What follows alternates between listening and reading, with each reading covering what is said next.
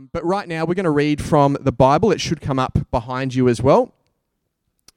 And we're going to read from Acts chapter 4, verse 32, through to chapter 5, verse 11. So, Acts 4, starting at verse 32.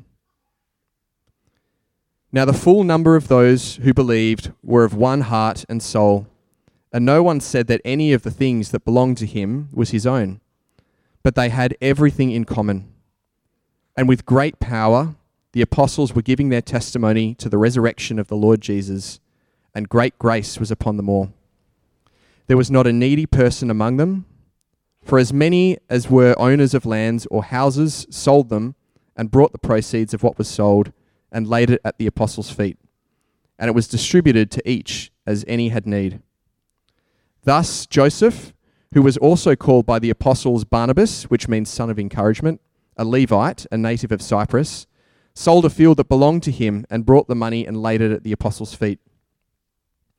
But a, a man named Ananias, with his wife Sapphira, sold a piece of property, and with his wife's knowledge, he kept back for himself some of the proceeds and brought only a part of it and laid it at the apostles' feet. But Peter said, Ananias, why has Satan filled your heart to lie to the Holy Spirit and to keep back for yourself part of the proceeds of the land? While it remained unsold, did it not remain your own? And after it was sold, was it not at your disposal? Why is it that you have contrived this deed in your heart? You have not lied to man, but to God. When Ananias heard these words, he fell down and breathed his last. And great fear came upon all who heard it.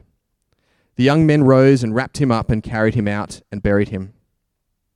After an interval of about three hours, his wife came in, not knowing what had happened. And Peter said to her, Tell me whether you sold the land for so much. And she said, Yes, for so much. But Peter said to her, How is it that you have agreed together to test the Spirit of the Lord? Behold, the feet of those who have buried your husband are at the door, and they will carry you out. Immediately she fell down at his feet and breathed her last. When the young men came in, they found her, they found her dead and carried her out and buried her beside her husband. And great fear came upon the whole church and upon all who heard of these things. This is the word of the Lord. Well, good morning and welcome. I'm Jeremy. I'm the lead pastor here, and um, it's great having you with us this morning. Whether you're a member here at City Light and a part of a small group, or whether you're just visiting, or whether you're kind of exploring the faith, um, it's great to be opening God's Word with you. Um, but just before we get there, we're told in God's word that uh, God gives us many gifts through the gospel and through his spirit, but also often he gives us gifts in people and in those who serve the church. And if you're wondering why the screen is looking a little bit dim this morning, it's because we came here and the data projector wasn't working. And so Tim and Josh, and I think it's Sam's projector that we're using, actually pivoted and got it all done. So while you guys just walked in and everything was normal in church, They've done about three times worth the effort of setup just for one single morning. So can we just thank them for putting in and serving us in that way this morning? Um, and if you can, just you know, uh, just as a gentle reminder that as people serve us week in and week out on projection or morning tea or whatever it is, that we just be a church who are thankful and thanking people personally and deliberately for the way that they're serving us and, and loving Christ, uh, serving Christ in that way.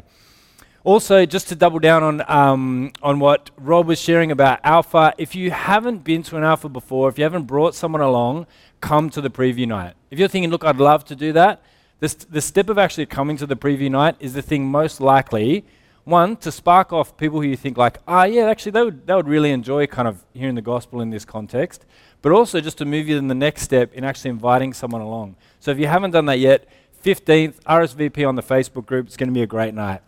I'm going to pray for us, and then we're going to dive into this tricky, kind of confronting passage that Rob just read out for us. Let's pray together. Father, we praise you that through your word you reveal who you are, and that through your word you both affirm and confront us. That as we see what you are like, we see in you hope and joy and the peace of the gospel. But in this passage, we also see that you are a God who is holy and who judges.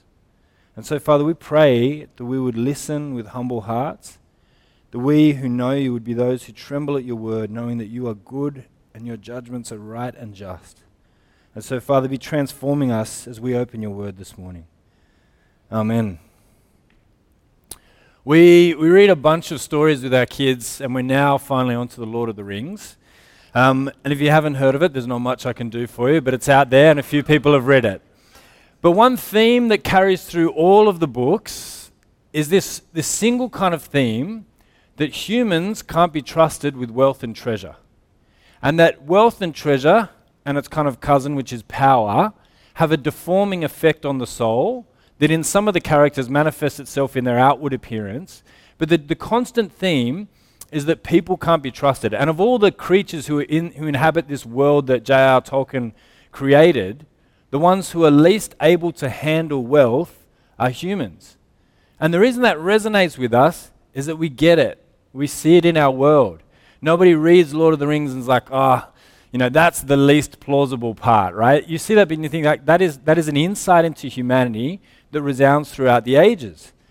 That that wealth has a has a deforming effect on the soul. That there are very few people who can handle extraordinary wealth and everything that comes with it and remain humble and remain people of integrity. But one of the strange things about it is we read those stories and we think, yeah, people are really bad with wealth. People are really greedy. But other people are really greedy. Other people struggle with this. And if you don't believe me that that's the case, it's easily provable. Just think about this question How would you feel today if someone told you you'd won the lottery?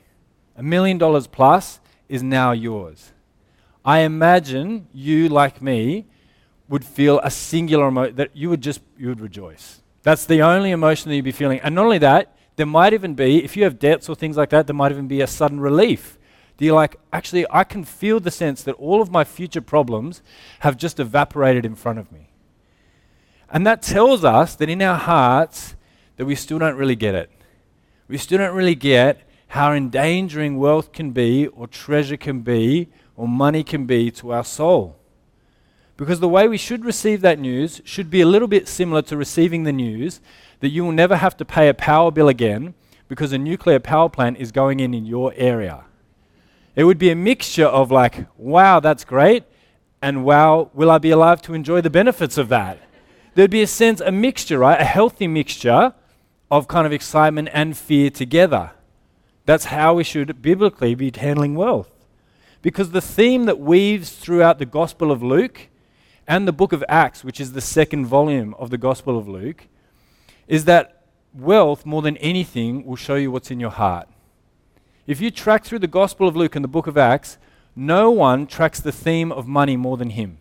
And it's very closely tied to how you respond to salvation. When Zacchaeus, the tax collector, gets saved, he responds by trusting in Jesus, but the immediate impact is on finances. What does he do? He says, I'm, going to pay back everyone who I've ripped off, however many fold more. And you're going to see through the book of Acts that money and relation to the gospel are closely connected. And they're connected in this passage here too. Because up until this point in the book of Acts, the only threats to the church have been external. There have been threats from outside, from religious leaders, the ones who killed Jesus, now threaten his church and say, Stop speaking about Jesus, or you'll get what's coming to you. And all that does is unite the church. But now, in this passage, we're going to see for the first time there's a threat that springs up from within the church. It's not just trouble coming from outside, now there's something happening from within. And we're going to see how God deals with it in the early church. But just before we get to the first section of this passage, a little bit of context if you haven't been traveling with us each week as to what's happened in the story, a little bit of a recap. Just before the story we're about to read, Peter and John, who are disciples of Jesus, who are apostles of Jesus, were preaching the word. Lots of people were coming to trust Jesus. The religious authorities grabbed them, put them in jail, and put them on trial and said, Right, stop speaking about Jesus. You have to stop, otherwise, things, bad things are going to happen to you, but they don't do anything yet, and they release them. Peter and John go and tell the church. The church prays. Instead of praying, God, take away this persecution, they pray, God, just make us bold. And then we see this, what happens to the church as a result. In Acts 4:32 it says this: Now the full number of those who believed were of one heart and soul, and no one said that any of the things that belonged to him was his own, but they had everything in common. And with great power, the apostles were giving their testimony to the resurrection of Jesus, and great grace was upon them all. There was not a needy person among them, for as many were owners of lands or houses, sold them, and brought the proceeds of what was sold and laid it at the apostles' feet. And it was distributed to each as any had need. Thus Joseph, who was called also by the, by the apostles Barnabas, which means son of encouragement, a Levite, a native of Cyprus, sold a field that belonged to him and brought the money and laid it at the apostles' feet. Instead of killing the church, these threats of violence toward the church actually united. It. We see here that the, the church were of one heart and of one mind, which is ancient language to say they were just united, they were together. They all desired the same thing. They were growing in their love for Christ together, and they were growing in their desire to share this gospel of Jesus as widely as they could. The mission goes forward. And that isn't uncommon. Often it's the case when you have external threats, people band together. If you are a teacher and you've ever worked in a school where you may be tempted to bring like a flak jacket to your classrooms or something like that, I'm told that the teachers are really united. I mean, they have to be because it may come down to, you know, to genuine fights, right? But the, the staff tend to be really united in a rough school because it's kind of us versus them a little bit. But here, we see that this, this isn't an us versus them kind of unity. The church aren't gathering together to fight back. The impact that it has is that they just trust God more. They pray to God for boldness, and He provides it. The apostles keep preaching the gospel with confidence, and people keep be- becoming saved, and the trust in Jesus grows deeper. They're not developing this us versus them mentality. Not only that, they're still reaching out to the people who are outside this community. They are loving them, they are serving them, they're sharing the gospel with them. And we're told here that their unity isn't just a thoughts and prayers be with you kind of unity, it's having a real impact on how they understand their stuff, their possessions, their money. They have one heart, and it's flowing out into the way that they treat their possessions. The language here says they had everything in common. And to be clear about what's going on, it wasn't that they had like a pile of communal stuff in the center of town and everyone just went and got what they needed when they needed to. We're told what's happening. We're told that here there was not a needy person among them, for as many were landowners or owners of lands or houses, sold them and brought the proceeds of what was sold and laid it at the apostles' feet, and it was distributed to each as any had need. We're told that there wasn't a needy person among them. And this kind of harks back to the language in Deuteronomy. If you were with us last year and we moved through the book of Deuteronomy, in Deuteronomy 15:4, God commands his people that there is to be no needy among you. They were to make provision for the poor or those who were struggling, so that the whole community together would be sharing wealth, so that people didn't find themselves unusually exposed to danger or to poverty. And here they're living this out freely. As the gospel impacts their lives, everyone is looking at the community as though they are brothers and sisters, and they're looking out for one another. And we're told here that those who own land or houses were selling them to meet needs. Now, in their particular context, it would have been about 10% of the population who are kind of, there wouldn't be ancient language for middle class, but those who kind of, you know, owned land or had possessions like that. And a smaller, even 3 to 5%, who would be of kind of the, the aristocracy, the wealthy class. And here, this wealthy 13 to 15% are selling either lands, either all that they have or part of what they have at different times to meet the needs of those who don't have enough. It's an incredible act of generosity. It's an incredible gospel impact as this community is transformed by the grace and love of Jesus. And they did it, they really lived it out. And, and then in this story, if you notice, Luke zooms in on one particular character who's going to come up again and again in the book of Acts, a guy called Joseph. And this man called Joseph ends up getting a nickname because there were so many Josephs around, you kind of had to differentiate them all. And so they call him Barnabas. But unlike what happens in most guys' circles, where a nickname is designed to expose and exploit your insecurities and weaknesses and, and really kind of go in on them, they give him a, it's a, it's a beautiful community. They give him a nice nickname. And his nickname is Son of Encouragement. And it's not just because he's a hype guy who's just really posy all the time.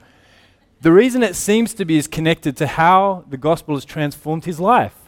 We're told here that Joseph who gets nicknamed Barnabas, and he'll be Barnabas from here on, has a piece of land. We're told that he's from Cyprus. So uh, Jews in previous eras had migrated to Cyprus, and his family obviously grew up there, and now he's in Jerusalem.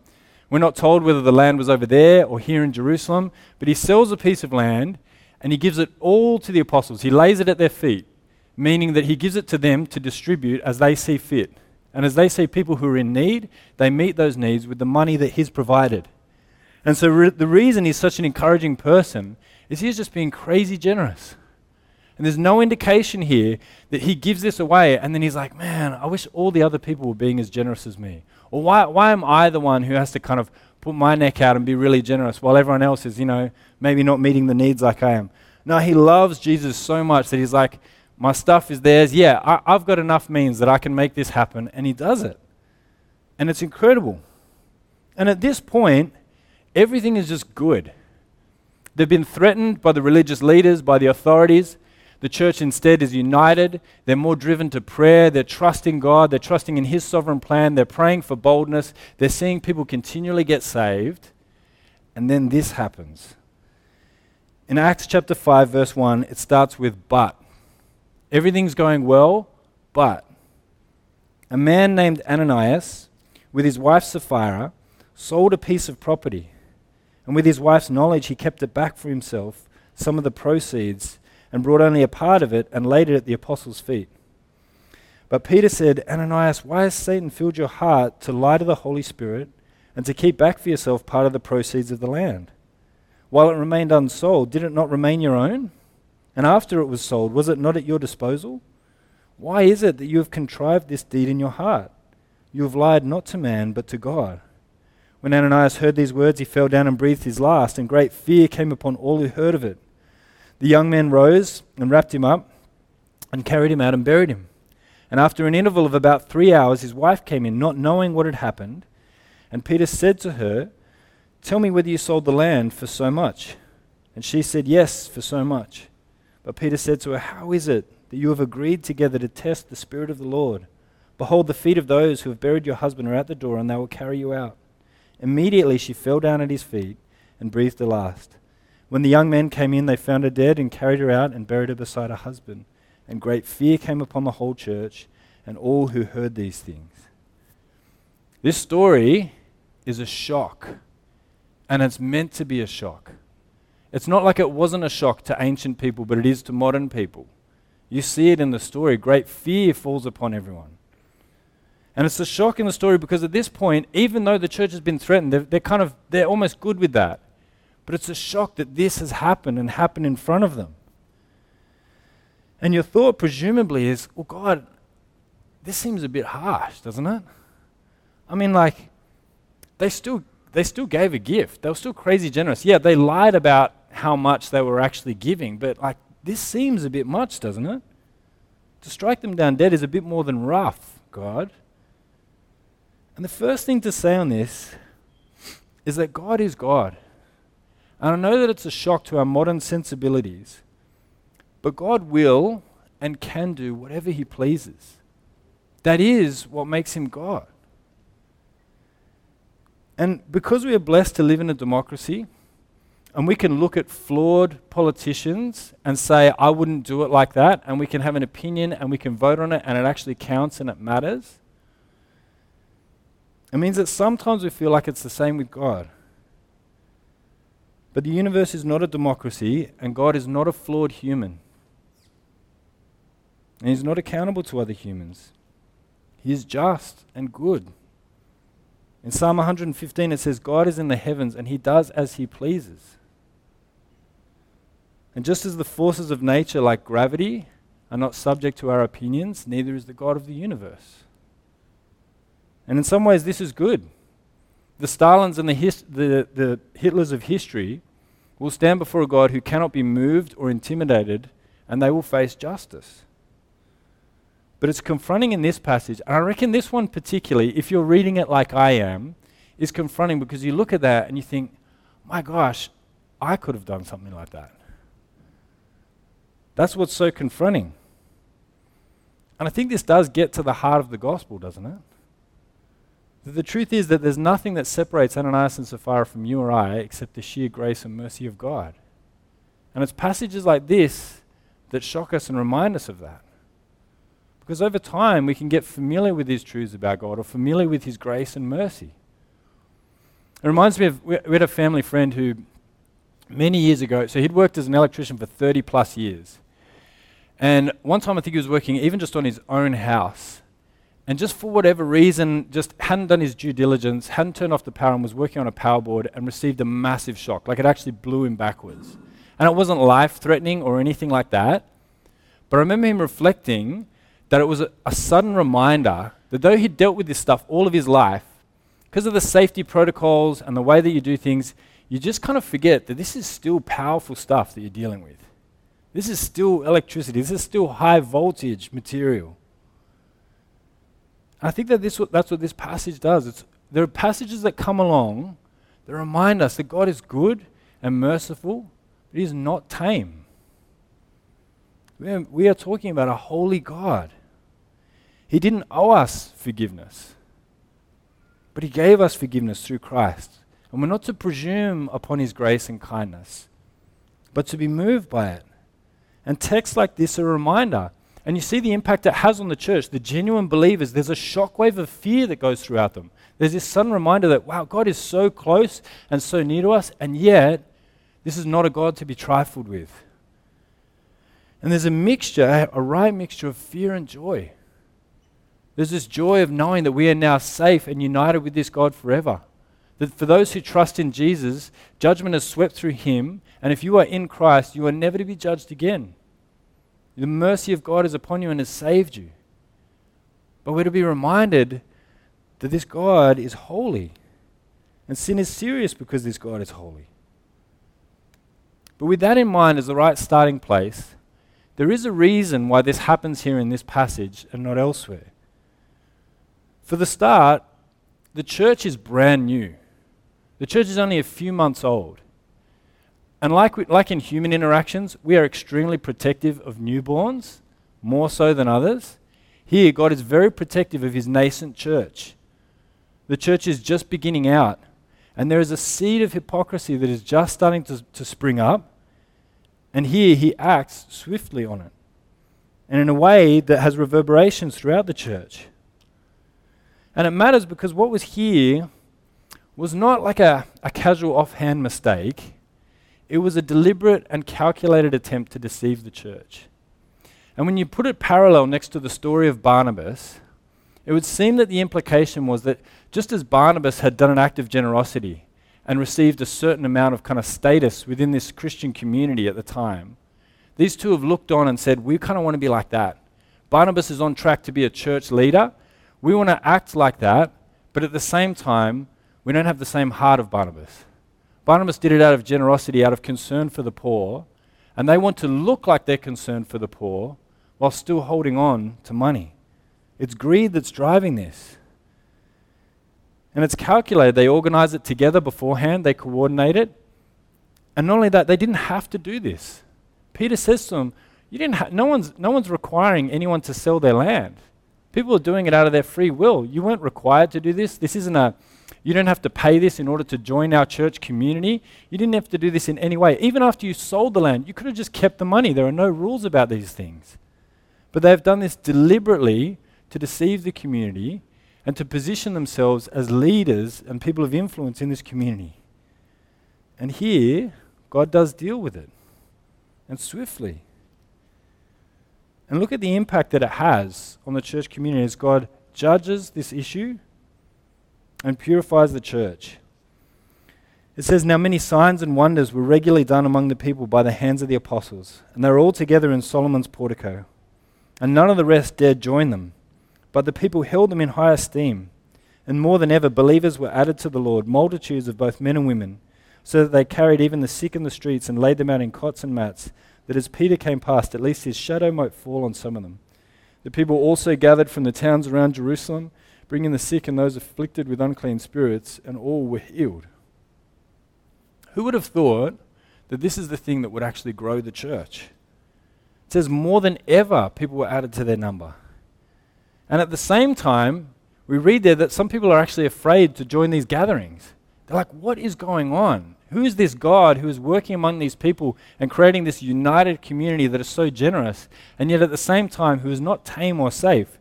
There's this weird kind of interaction. But at the same time, they're growing more than ever. And now it's not just people in Jerusalem who are joining, it says people from the towns around. They're all coming, they're all hearing about it, and the church is growing. See, God does guard and judge his church, and it's good for him to do so so that he might grow his church. And in some ways, we resonate with this. Listen, when you hear this, it does make you angry. When you hear that in the US, the estimates are that more church money is embezzled than given away to missions, it makes you angry. And it makes you wonder, God, why don't you almost judge more? We don't appreciate or like or respond well to hypocrisy in the church, and particularly in church leadership. And in this passage, God deals with it. But it's a reminder here that God is a God who loves and who forgives and shows mercy, but He's also a God who judges. There is such a thing as sin, and He is a holy God. And so we do need to respond to this. And the first one I think would be this if this story shocks you, it is worthwhile letting it. Because there are many believers who remain in church even their entire lives, but really their love for money exceeds their love for Christ. And when they come face to face with the Holy God, they will hear those words Away from me, I never knew you. And Luke here is giving us a clue into our own hearts how to know ahead of time whether or not we have really understood and received the grace of God. And he says, more than anything, how you relate to wealth and money and possessions will give you the best understanding of whether or not you really have encountered the grace of God. Don't presume upon your status of God. He says, don't. Paul writes in 2 Corinthians 13:5 he says examine yourselves to see that you're in the faith test yourselves or do you not realize these things about yourself that Jesus Christ is in you unless you fail to meet the test he says examine your own heart you will not be justified by God by your works or church attendance or giving as we see in this passage but to look in your heart and say, Is Christ the thing, the one I love more than anything else? Would it be enough if I lost all my earthly possessions that I would still have Christ?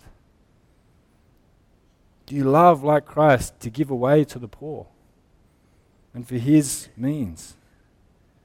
Make no mistake, this passage is a warning. But if you are here and a follower of Christ, there is a reminder here to reflect on the depths of the gospel and how much Christ has loved you. That it should be the case, if you've understood the gospel correctly, it should lead to a deep wonder at the grace that has been poured out upon us. This isn't, I don't know if this is the best way to explain it, but we'll, we'll see how this lands. If you, are, if you're new to Australia, you may not know what a bunger is. And so let me just introduce you to a bit of Australian vernacular. It's the name, it's the name for a, a small firecracker that can range from about this size to the size of a, like a schoolboy's head.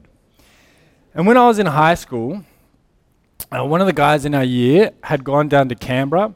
This was when Canberra was in its phase where no one wanted to go to Canberra, so they were trying to be like the cool uncle who would let you do all the illegal stuff in the other states. And they're like, come here, you can do whatever you want, we're really cool. And so teenagers would go down there, buy fireworks that you couldn't get anywhere else, and bring them back to Sydney. I think they've shut the gate on that since. I don't know why. But anyway, one of the guys from our year brought, brought a, a, a back that was like, yeah, it was, it was, it was, it was a sizable kind of thing. It was like a, like kind of like a significant wax candle. And he had the idea, and maybe by the grace of God, I wasn't there that day, but he had the idea that he would light it and play a game of chicken. So light it, and you pass it around to everyone in the circle, and whoever's too scared lobs it. And so they went to this property behind the school that was like a deserted kind of government building. And it was like a, you know, typically like a blown out car there and everything. And he lit it and they start passing it around. And eventually it gets the wick gets right down to the bottom and one of the guys panics and chucks it into the car. And just at that second it lands kind of on the dashboard and it blows out every window on the car. And they said w- when it went off they could see the shockwave. And right after that, there was laughter, but not normal laughter, crazed, teenage boy laughter, we just avoided narrowly losing a limb or dying kind of laughter, right? And if you've ever had any kind of a near miss, you went to step into traffic and then looked and then just avoided being hit, or anything like that, you know that feeling, the adrenaline rush that kind of runs through, just being like, I shouldn't be here today like I am, and yet I am. When you come to understand the gospel, the sense that should overwhelm us is this sense of like, I shouldn't be here, and yet I am. I shouldn't be saved and safe in the grace of God forever, and yet I am. And it leads to this deep joy and this mixture of fear with grace and mercy. And it leads us to be transformed like this community was to real gospel generosity, to a way of seeing our stuff as not our own, to knowing that death is not the end, that there is life beyond it that transforms how we react to everything that happens in life. And that it should move us, like the early church, to be generous, to consider the needs that are out there in the world, the ways in which we may use the finances that we've been given to alleviate poverty and, and injustice, even on other side of, the other side of the world. That it would move us also is to share this gospel, knowing that it's precious, that we love people, and that God is merciful, and that anyone who trusts in Jesus is saved forever from death. I mean, if we grip this, how much would it transform our lives if we were to grasp this properly? How much joyful would we be? How much more joyful would we be? How much louder would our singing be? How much more generous would we be, and joyfully so? How much more eager to share the gospel? If you grip the gospel, like the early church did in this passage here, it moves us and transforms us. And it should lead to a deep and abiding joy and a deep love to share the gospel with others. And so I'm going to pray that that's exactly the impact it would have on us. That we would see that God is holy and yet God is merciful. And then when we sing, we'd sing with the knowledge that we have been saved and saved completely, and not by our own merit, but by the sheer grace of God. That when we give and are generous, it would be with a joy knowing that God has been eternally generous toward us. That when we share the gospel, we know that it's the power to save, that there is no other name by which anyone may be saved. I'm going to pray that God would grant us this heart. Let's pray. Father, we praise you that you are a God who is just. You have set a day when you will end sin and darkness. And the reason that you delay that day is that more people may turn to you and find forgiveness and healing and renewal. And Father, may we not be a people who presume upon your grace, but may we just know the depths of your grace. How much it cost you to save us, to send your Son, that he would be crucified on the cross for us, but that our forgiveness might be sure and complete and irreversible. That for anyone who trusts in Jesus, they're a new creation. That sin and judgment are behind them, and that now there is just relationship with you. And so we pray, Father, that you would continue to change us and transform us, that we'd want to be more like Jesus, that we'd want to say no to sin and yes to Christ, and that it might move us to be generous people, and that it might move us to be people who reach out to others with the gospel, knowing that it has the power to save. Father, we pray that you would do this for the sake of your holy name. Amen.